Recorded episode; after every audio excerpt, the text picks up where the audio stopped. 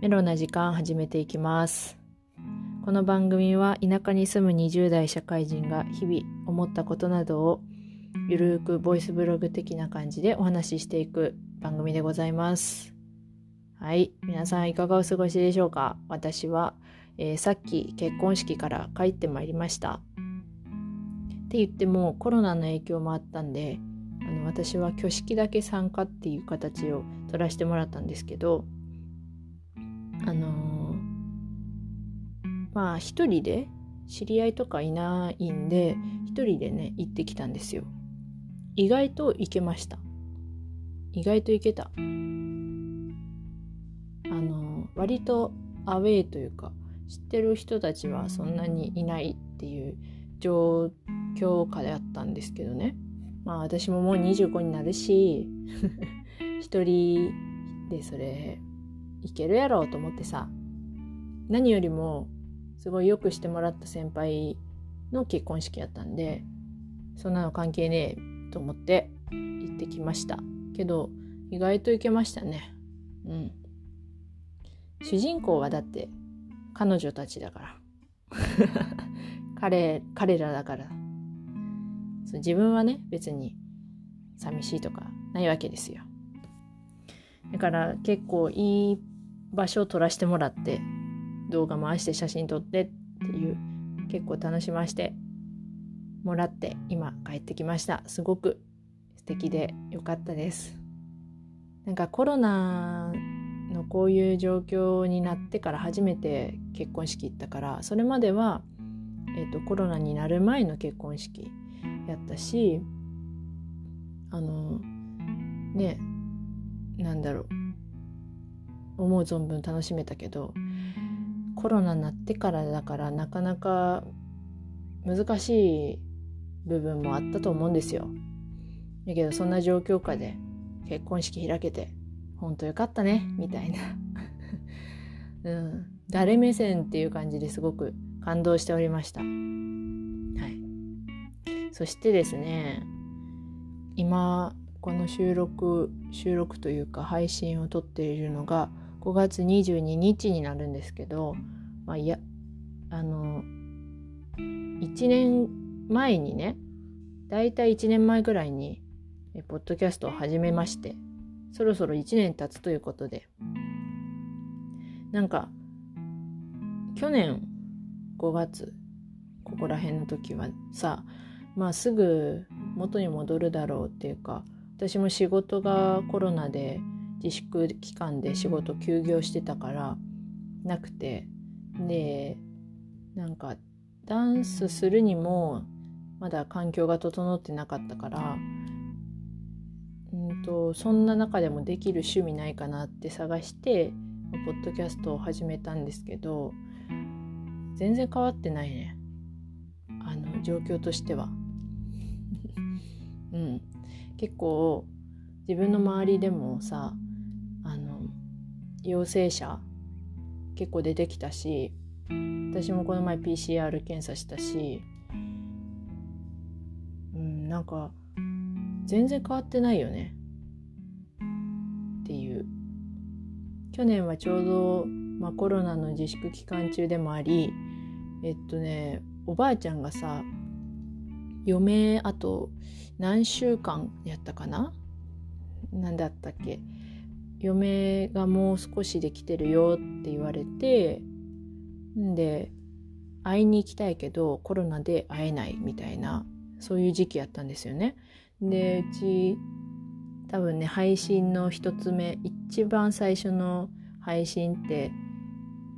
あるんですけどそれがちょうどその時の配信でなんかおばあちゃんにあの直接会えないからそのタブレットで動画を撮ってみんなの顔を映してそれを看護師さんに渡して見せて、まあ、その状況も一緒にあの別で渡した、えっと、もう使ってない携帯で動画撮ってもらってっていうことをねしてもらったんですよね。どうにかしておばあちゃんに何か伝えれないかというかなんか寂しいやろうなって思ってどうにかできないかと思って考えた結果がそういうことやったんですけどなんかさその時期やっぱり会えないっていうのがめっちゃつら辛くてさやっぱコロナ出たてというかね5月4月とかって。んでまあそのおばあちゃんもでもその余命を通り越してでも7月に7月だったか夏に亡くなったわけですよ。そうやけどやっぱりそのばあちゃんの場合は余命とかあの私たちも聞いとったからさちょっと心の準備というかどこかなんか状況をすぐ理解飲み込めたっていうところはあったんですけどなんかね2020年はねあのねそのおばあちゃんお父さん方のおばあちゃんね私の亡くなったし12月にねほんと年末にはあのお母さん方のおじいちゃんが亡くなったんですよ。でそれはめっちゃ急でめっちゃ急でっていうかなんか話聞かされてなかったんかな多分私 親からでめっちゃ急でなあの全然顔み顔も見れず会えず喋れずの状態で年度末違う年末にねじいちゃんが死んじゃってっていう年やったからさ結構つらかったよねほんと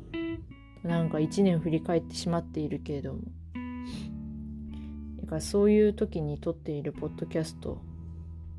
が1回目でございます。おばあちゃんがっていうね。まあなんか今思うとちゃんと話うまくなっているんかなって思うとそれはどうなんだろうっていうあのあのまあ変わらず下手くそなままだと思うんですがもうちょっとラフになったかなって感じですよねきっと。うん。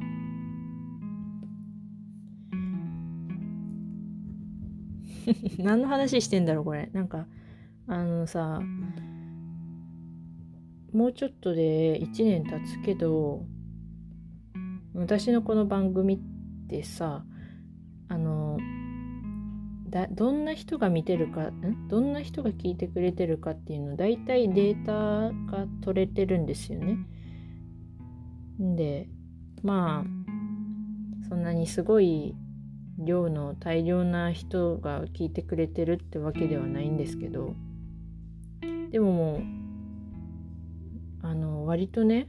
私が住んでる地域だけじゃなくて割と県外とかでもさ聞いてくれてる人がいてなんかそういうデータが出るからさまあ嬉しいよね。うん。ただあのなんつうんや YouTube とかと違うところってさコメントとかはねないわけですよ。このあのね今回の配信に対するコメントとかはさないわけですよだからなんかリアルな声とかはさ聞いたことがないんですけどでも私のあの高校からの友人はね結構聞いてくれとるみたいでまあ彼女は県外にいるんです私と離れたところに住んでるんですけどでもあのね毎回毎回ではないわ。嘘ついたけど。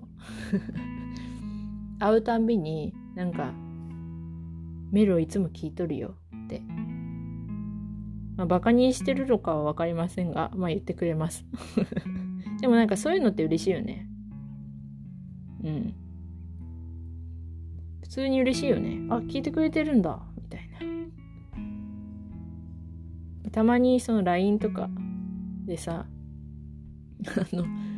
うちのこの始める時のなんか番組の説明してるやつ。いやそれじゃないわ。メロな時間っていうの一番最初の冒頭の部分をね真似したボイスメッセージを送ってきます。彼女はねあの高校の時高校2年生から仲いい友達なんですその子はね。で今でも仲いいんですけど。めっちゃ JK っていう感じの何て言うんだろうすごい明るい明るい JK まあ一見、うん、私と一緒じゃない風なんですよ。パリピパリピっていうかなんて言うんかなイケイケなんですよね見た目。やけどあのなんかギャップが結構あってなんか咳とかくしゃみすると体持ってかれたりとかなんだろう。あんまり周りの目とか気にせず私ってそこまでイケイケっていうかなんか今までいた友達が偶然にも明るい子とかが多かったから